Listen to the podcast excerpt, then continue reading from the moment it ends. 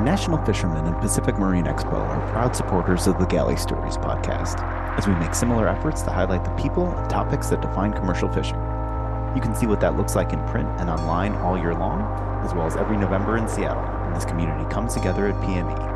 Check out nationalfishermen.com and pacificmarineexpo.com to learn more. Hello, and welcome to Galley Stories Stories of the Bering Sea and Beyond, hosted by Mark Kaler. My name is Penka Jane, podcast deckhand and longtime listener. We'd thank you to subscribe to the podcast and leave us a review. Here's today's catch. Hello, guys, and welcome to another installment of Galley Stories, Stories of the Bering Sea and Beyond. I am your host, Mark Kaler. Today we have Captain David Hillstrand from the Heida K with us. How you doing, David? Really good. So, um, welcome to the podcast. Uh, let's just start right off with where were you born and, and what, what was your first introduction into the commercial fishery? I was born in Homer, Alaska.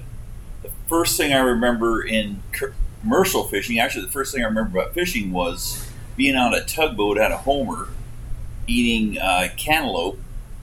And then the next thing I remember was being on a small crab boat with my dad with king crab in the fish hole. So those are early memories. Yes, very early. Yeah, probably two, three years old. I remember that. Oh, we're going back to the real Yes. early memories. Okay. What was your first? Well, let's talk about your family history in fishing because your dad fished. Yeah. How long did he fish? He started about 62 Mm-hmm. fishing.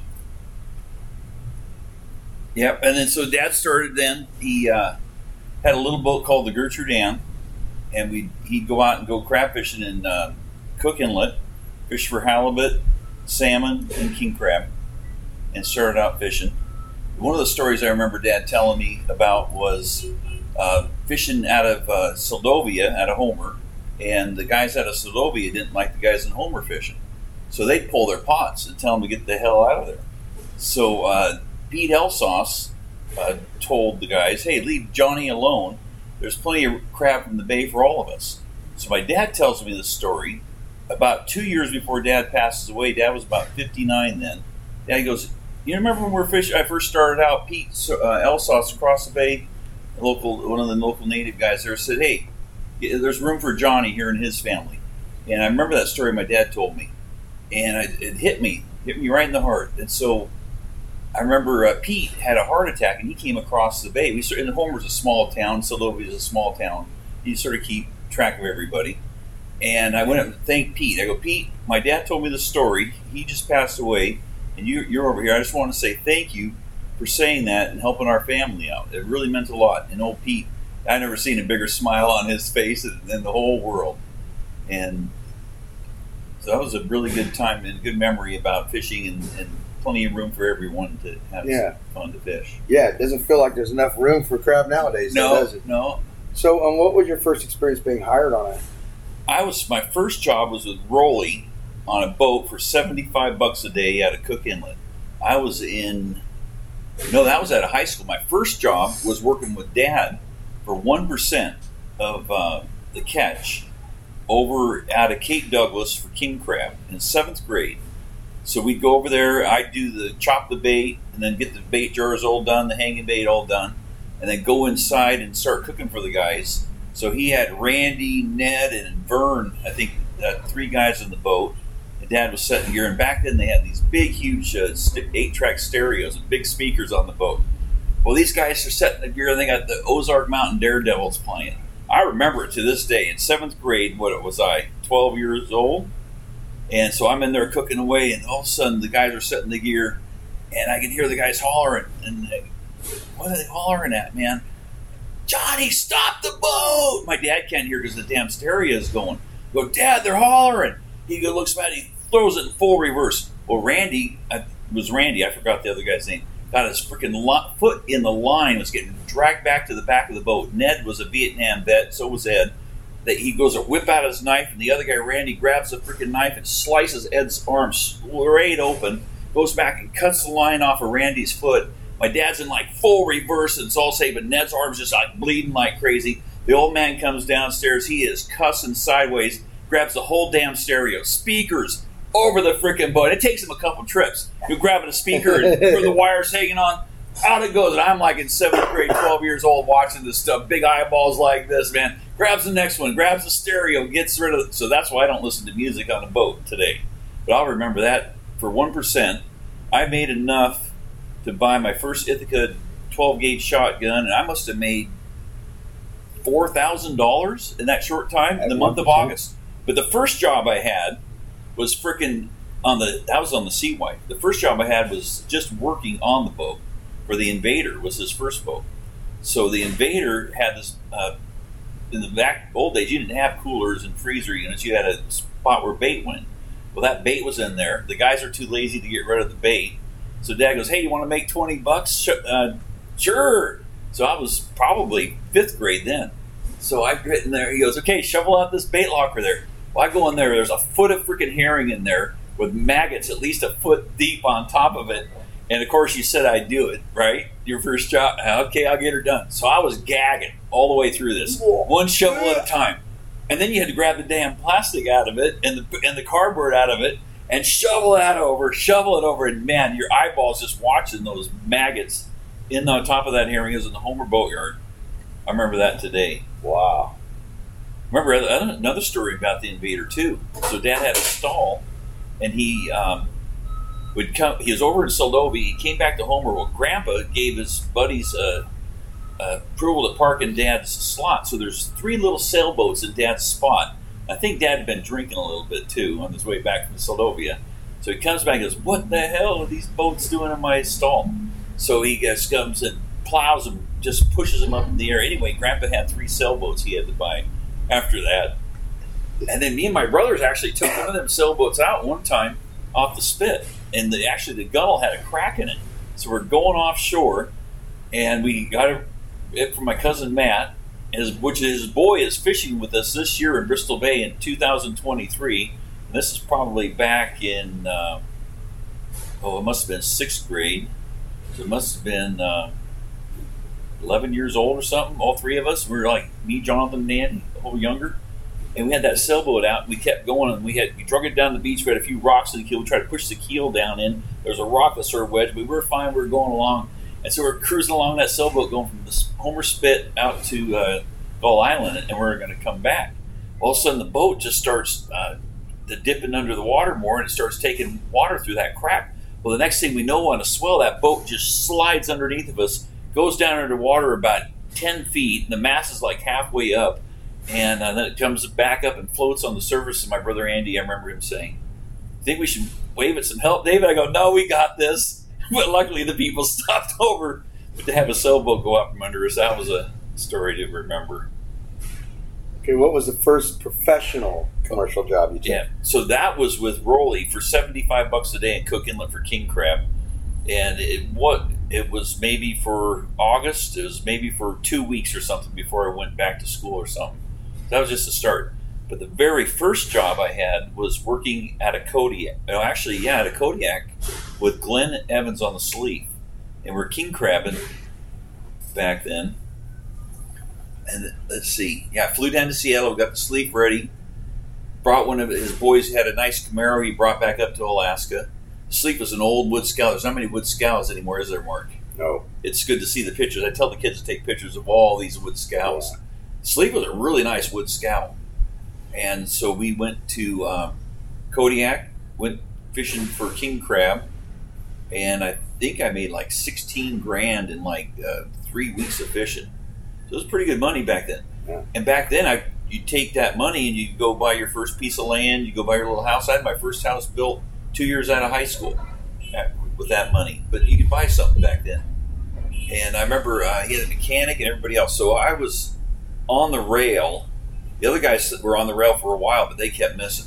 So uh, I was on the rail finally throwing, grappling the buoys and throwing them through the block and stuff. So I was stuck there. I, di- I didn't miss at, at all. I was pretty good. But you learn how to throw that hook by grabbing it just right, put a knot about back four inches. You let it whistle through your left hand, your right hand, and of course, if you're left hand, it'd be pretty dang hard to throw. And you let that thing go and you stop it about four inches past the line. It gives a jerk back, and you're just ripping it back in. But um, that was pretty nice seeing king crab there. That was one of the last years. And then the next job I had was with Paul Much on the Caprice. It was an old um, uh, bender. And there's, I don't think there's a bender left that hasn't sunk, right? Uh, the Brenna A's a The bender. Brenna A's a bender, a scout. Jen- Jennifer A's a bender. No way. So there's a few left. Well, they've they've been they've been worked on to make them stable. Okay. Th- Those are two very very seaworthy vessels. But So the Caprice was Paul or Paul Much's boat, and Paul Much is down in Ugash now fishing, and uh, still fishing today. Uh, We saw him last year.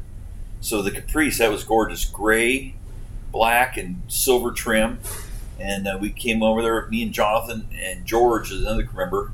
We'd haul uh, two loads of crab pots down to the east, uh, down to the east side of Kodiak, Cape Barnabas, and then we. Um, went back for the third load, got the third load on, got ready, and he says, "Okay, Killer Miller's showing up." Go, who the heck is Killer Miller? He's going to run us into the ground. I'm like 19, Jonathan's like 18. I might, I might have been 18, and Jonathan might have been 70. I cannot remember to this day how old I was, but it was before we started. Uh, we were, we sailing with Dad before that, and then we, that slowed down, so we got on the crabbing. And so uh, here comes Mike Miller, big old Norwegian guy, white, you know, old school hat. Like, uh, who was the old guy that he was here for the longest time? Um, that was the main boss here, Vic. Vic Shiver. Yeah, he had the same hat as uh, Mike did. Yeah, Mike Miller. So Killer Miller showing up. Oh my God! So Mike shows up, tells us a story about um, having a gallstone, passing a gallstone. That was just we never heard no such thing. A grown man dropping to his knees in the shower and about dying in pain. And so we get get fishing, and we're pulling potloads of Bairdi. Now you see the guys are hollering when the pot's half full or three quarters full. But back then, there was those Bairdi were so beautiful, the turquoise colors, the plate sizes on them. I don't know if we fished them all, Mark, or they, those crab were there. We never fished them, or the foreigners never got in and trawled for them. But uh, those crab were huge. You know, you know, back then though, we were fishing a lot closer to land too. We get in a nice little bay and get a pocket of crab. Now it seems like they're all, you know, you got to run up to the Pribs, to get them. you know, and I, they may still be there, but the restriction, you know, you don't you don't Sure. fish that close anymore. Yeah. So the pots would come up. I, I'm swear four inches from being just plugged. You'd open the door and they wouldn't even fall out. King crab were worse because they'd really stick in the pot. And so uh, I'll tell you a story about Dad and uh, high, high tides and not being able to catch crab later too. But um, so man, we are just shaking these pots out and the crab are just thick, and we're getting boatloads of uh, barradine running them back into town. Well, about two trips in, this boat sinks offshore and we're, we're looking around for the sky. We're finding debris everywhere, and we're going, "What the heck is happening? Can't find them. They must, they died. They all couldn't find them. So they, oh man, that's pretty depressing. You sort of get sad, quiet, and stop talking after you lose friends that you know out there, and you're just, man, what could it have been like? You know, that uh, movie, the perfect storm at the end of it they describe what drowning's like man you about drop your jaw all the stuff you think about about not breathing and stuff and then breathing finally, and then uh, water in. But so we look around for those guys, can't find them, just find you know stuff floating from the boat. So we get fishing. The crabbing goes down, so we're down to about half pots of crab and down to a quarter pot. We're getting the codfish in the pots now, and I'll tell you a trick about getting codfish in a pot with a Bairdi tunnel. But uh, we probably don't want to say that over the radio. And uh, but these cod were so freaking big. This cod was up to my nose. It must have weighed 114 pounds. I swear this is the hugest cod I've ever seen. I mean, it was like massively round, and it was red from sneaking through the tunnel. And uh, I go, "What the heck is this thing eating?" So I grab a knife. I don't even think we had Victorinox back then. We just had uh, the, the white handled knives for halibut, maybe. So I slice that cod's belly open. Inside that freaking codfish, Crab.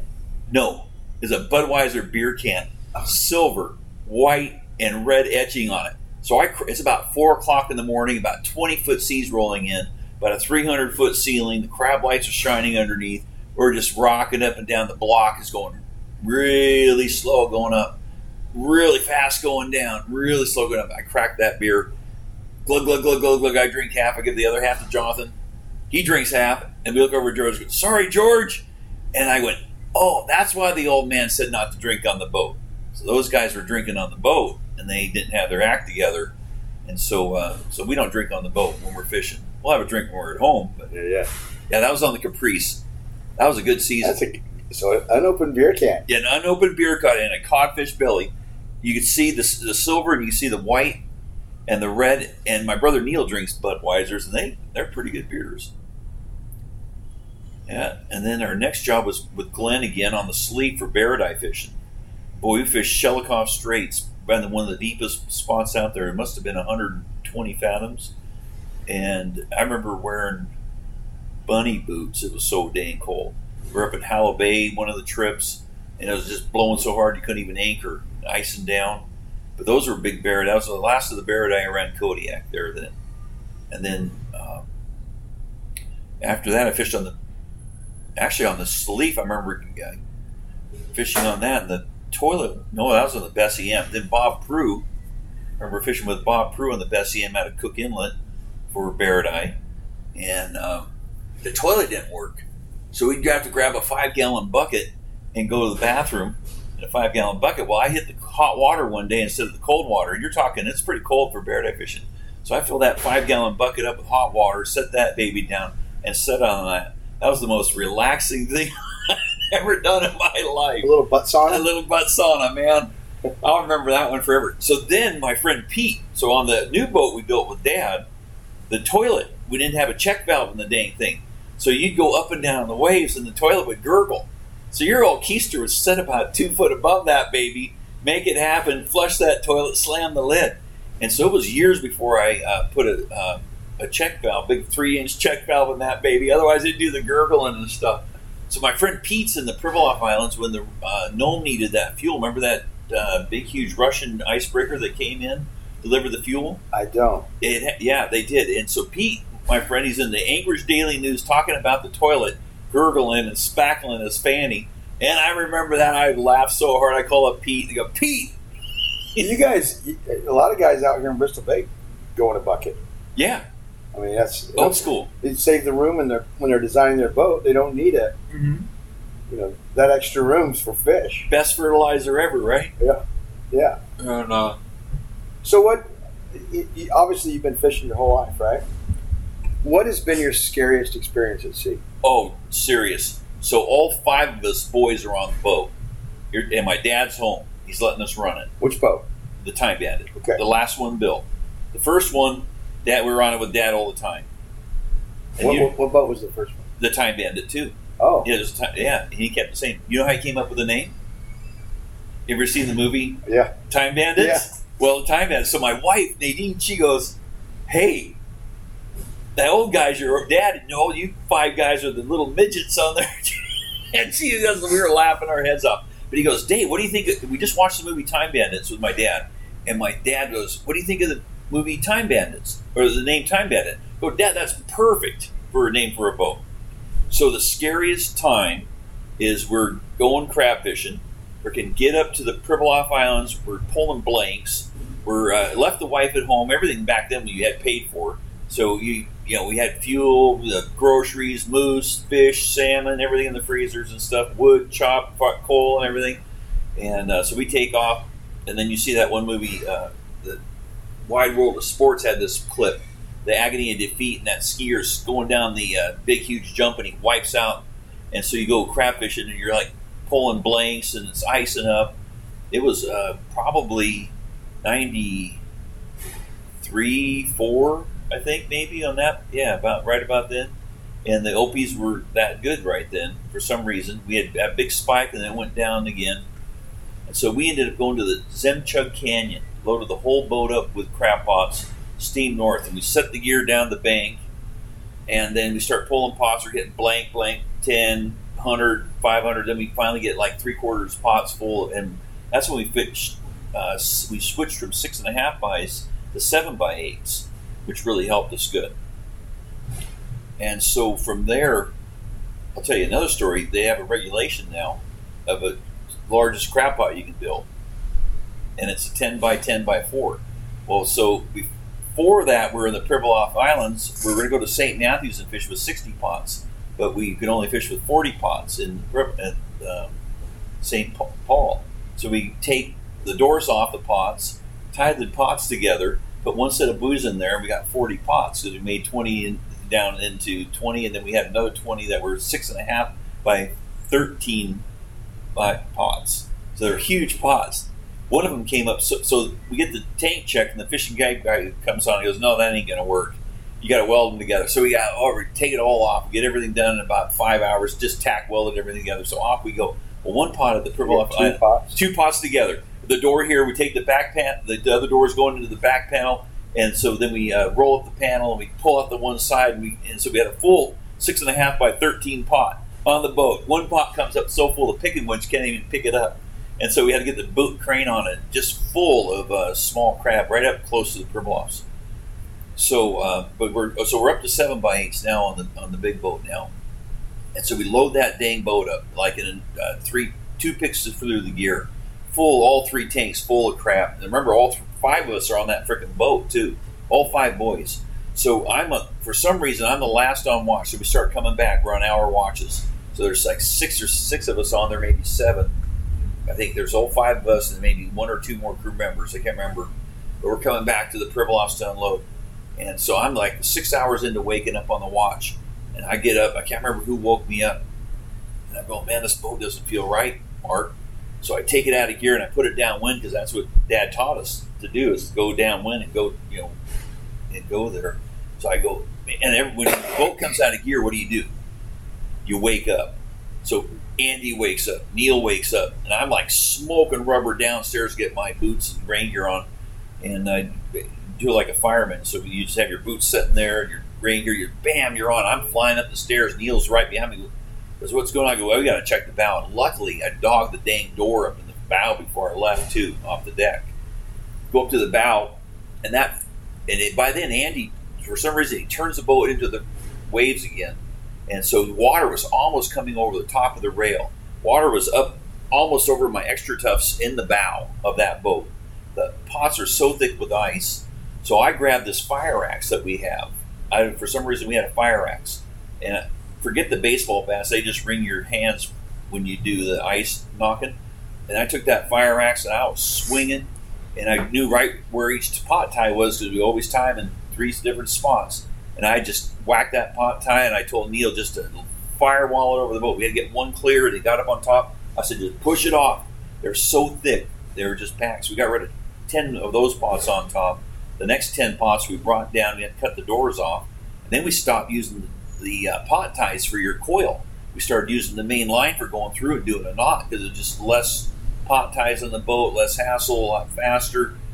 And, uh, but that was tough to do. We had to you know, smash them with a sledgehammer to get them out, just to undo the knot and then throw the pots over to come back and get them. But uh, that was so scary, and so many boats like the Northern Mariner and was, uh, the Big Valley, probably uh, all sorts of boats have sunk because of ice. Destination. yeah, and if that would have happened, my dad would have lost all five of his sons on that boat. That would it would have just killed him. That was that was the scariest time ever. Builds up fast too. Oh yeah, and you just don't realize it. Okay, what about what about your best time? Oh Your man, favorite memory? oh man, It sounds like you got a few of them, but let's. yeah. Can you think of one that is just your absolute favorite memory? I'm gonna have to think for a while on that one. Oh yes, it must have been when my wife was fishing in Cook Inlet with me, and it was good. The whole family fishing for salmon, drifted in Cook Inlet. So the first time I have Nadine out, right, it's got to be 35 knot winds, 14 foot seas. And she goes, "Are you sure we should be out of here, honey?" I go, "Oh, we're fine, honey."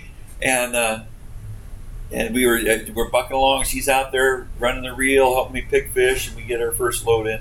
That was really fun fishing with her all those years till she retired finally. And then uh, the, the best thing that I remember that she would make is salmon patties, and she still makes them. But she uses a potato, and that potato with the salmon and the onions and the egg and salt and pepper is so good. I've tried to get uh, you guys to make salmon patties with potatoes in them, but because your salmon patties are okay, but they're not as good as Nadine's. Yeah. Well, now, so now you're in Bristol Bay. You've got your daughter Yes. on the boat. and we had my boys out here the first couple years. Katie hasn't fished. Last year she came out, and this year she's out. And the boys are out the first couple years. We came out here. This is our fifth year out here now fishing. We used to tender out here all the time, from '81 all the way to 2002. I tendered until Dad passed away, and things sort of changed with the family. So we started fishing Cook Inlet, started working up north, and uh, we got that time bandit running around here now. Yes, Neil, I need to find my brother here and get some smoked salmon from him here real soon. Maybe we should go to Ugashik like you told me to, Mark. He'll, He'd- he'd be down there. He'd be down there and get my smoked fish. Oh, he'll be up, he'll be up here every other day probably. Yeah, So you get down there. Yeah, so then, uh, oh, then I remember Dad being with us uh, the first year with the boat. Boat. Of course, he fell in the fish hole, and uh, we go. We, we almost wanted to tell him he owed us a case of beer, but we didn't dare tell him that because why did you guys cover up that hole that walkway? But then I remember fishing on the Big Valley out of Cook Inlet too for Barradine. Jamie Wilson, he still fishes with his boy Weston on deck. And so we're uh, fishing Barradine over there on the Big Valley, which the Big Valley sank to, and that boat in the bow would wobble and the bow. The sides back then were only maybe 18 inches tall. it feels like it's been like 18 or something years since, It went, hasn't it? and I was on that boat probably in, it was in the 79 maybe or so. It was for yeah for just one season. We shrimped out of Cook Inlet, then crab fished out of. That might have been the about '83 when Dad sold the first boat and bought the next one. Can't remember about when we were, I was with Ralph, but we are over there bairdi fishing and frickin' this wave hits us. Jamie's measuring crab, and uh, he's getting washed around. I hit hit so hard I'm doing this baseball slide for the opposite side of the boat, and I just try to aim myself to get the rail, and like I got the rail, and the wave just compressed me in there like that. I jump back up like this, and I looking for the next one coming at us, and Jamie is floating around still, and he just drops down into the fish hole up to his armpits. And I go, "Yo, it's a case of beer." He's good people. You see yourself continuing to fish till when? uh, till I can't get on the boat anymore. But it, it'd be nice to spend a couple summers at home with a sweetheart. Yeah. We did that a couple years doing charters out of home. We'd stay home from tendering, tendered the boat, and then the brothers would run it for crabbing. Then I do the tendering. So then, uh, be nice eventually staying with the kids. And Katie, the other the boys are too busy with kids and family, so they'll probably be a while before they start. But Katie wants to do it. She's mechanical. Yeah, she changed two injectors in uh, Williamsport right before she crossed over on the, the uh, state highway to get to Lake Iliamna. So then, so then my brothers in Lake Iliamna got a hold of this one yellow orange fish. They hooked into it and spooled them there. They set one a big hook there too, and they had this uh, fish straighten out the dang hook on it. And then, so we're going across. COVID happened in 2020. So me and the son and Sam and uh, Stan, friends of ours, were going over to come to fish in Bristol Bay. RavnAir just went bankrupt. So we lost our tickets. So we didn't know if we wanted to travel by air. Everyone was afraid to do anything. So we're coming over in our in our riverboat. We're going moose hunting, and we're coming over and we uh, we're coming across Lake Iliamna, and we're looking at this rock awash in the water. We're going, what in the world? Yeah, I guess there could be, a, and it's flat calm. There's no tide movement, no swell like Hawaii or something like that.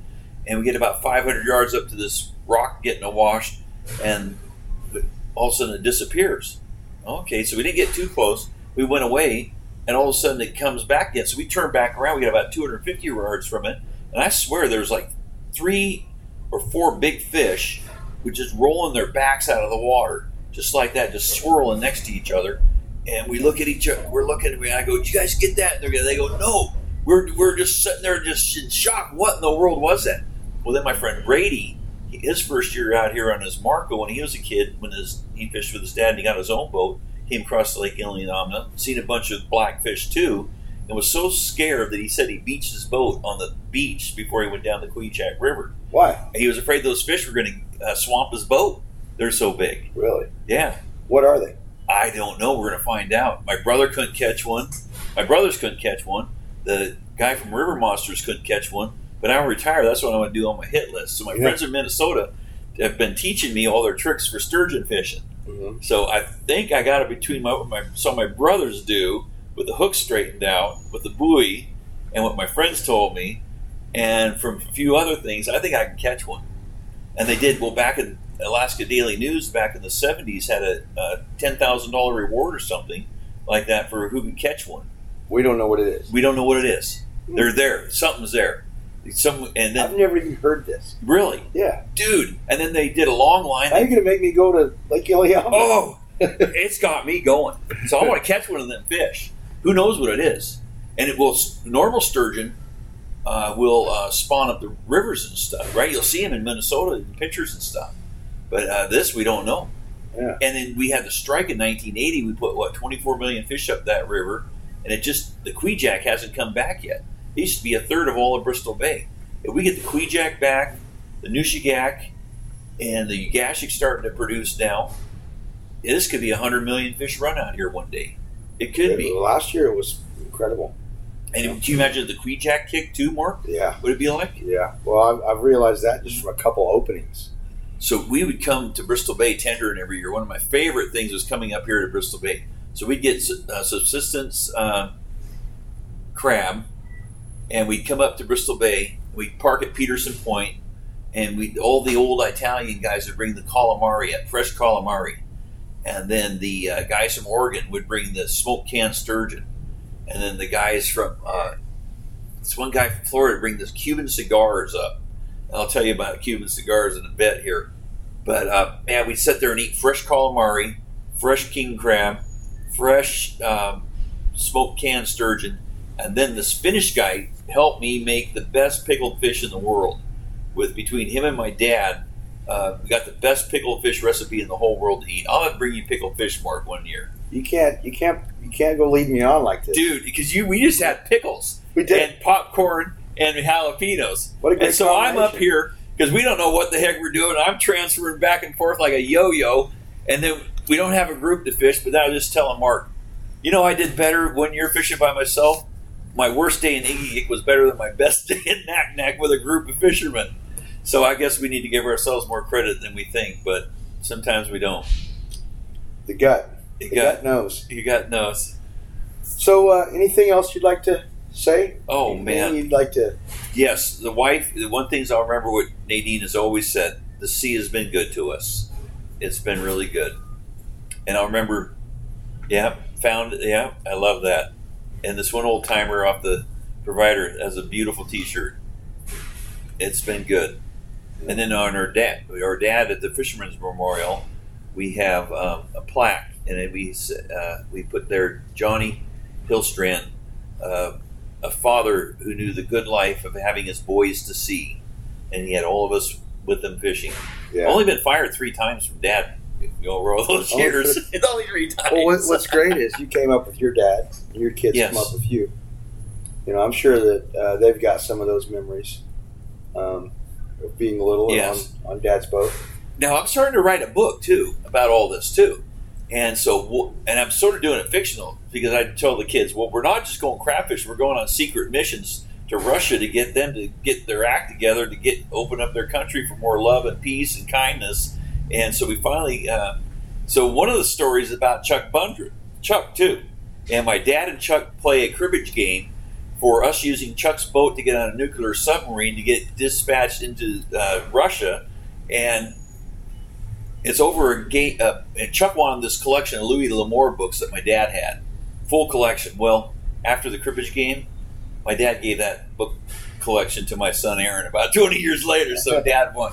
So yeah, Chuck lays down a uh, dad lays down a six, Chuck lays down a, a six, and dad puts down another six for six and wins the game. And uh, yeah, I remember that cribbage was a big time uh, game they play on the boats. They still do it. Yeah. Northern Patriot. I mean, they go through They- decks and decks oh, and man. Do you remember the deck of cards that came out with the boats on them? Yeah. I got Yes. one left, A, a, a clean deck. a clean deck, one left. I so gave them you all used away. to have one. I used to have. I had twenty Because of them. I'm, 'cause I'm going to get that deck from you somehow. No, no, dude, serious. Because uh, we were in Dutch Harbor, and some guy finds them, and he and I don't know why. Just I bought two packs. I should have bought every pack they had. And I I've only seen pictures of them. oh really? Yeah. Oh man. Yeah. My last one I gave my friend boats on there. John Bogey and then Tim Carr. My last two friends I gave them to. Got one. I'm going to look for another pack at home for you because it has all the old school boats on. Yeah, I'd love to. I'd love to see that. All right, David. Uh, I'm going to give you the last word. Anything you'd like to say to these guys? Uh, have a if, if you go fishing. If you're in college, in high school, get a job, go fishing. You'll love it. The people you'll meet, the places you'll go. Uh, it's good to ha- have fresh fish and a good clean seas. So I, it, everyone should be going fishing. Well, speaking of that, just one quick one. How? How do they how do they Oh, get yeah. jobs nowadays? Because it, you can't really walk the ducks like you used to. That's true. Uh, I mean, like you could right now. yeah, some people come out here to Bristol Bay, and it's pretty tough. They're living in connexes and stuff, so you have to have friends. I don't know how in the world we would uh, get people to know where to, and who to call, Right. Because there's only so many boats fishing. You've got to sort of trust you. You got to have your act together. You Got to work hard. And we search for uh, kids that do good in school, in high school, that during sports or athletic. Um, so yeah, Mike and Ace, Ace fishes for us, and Mike fishes for us too here with your with the company. And they were two young boys that started out. I told my brother Andy, "Hey, give these John, give these guys a shot." So the first crab fisheries they got a shot at was hair crab fishing in the Pribilof Islands, and so um, that's a tough fisheries. You're slat, you're pulling a hundred pot string, it's laying her right back out, and you're picking them as fast as you can pick them, then go unload. But they got their start, and they're some of the best around now. So you just have friends. Boy, now with Facebook and everything else and Google, and you bet you can. But yeah, the uh, well, salmon is a good one, but the crab It's- is it's going good- down. Most most guys that salmon have some connection to other species. Yeah. Whether it be cod fishing, halibut fishing, uh, crab fishing. Okay. Anything you want to say to your family? Sure do love you. I miss you, honey. Dang, I miss you. You're fu- you're the best woman ever. All right, guys. Thanks for listening, and we will see you next time. All the stories you could tell, huh? Oh boy. Thanks for listening to Galley Stories. We hope you like what the net brought in. Please leave us a review on iTunes, whether you like it or not. We're not fishing for compliments. Look us up on Facebook and Twitter too, and reach out to us at galleystories at gmail.com.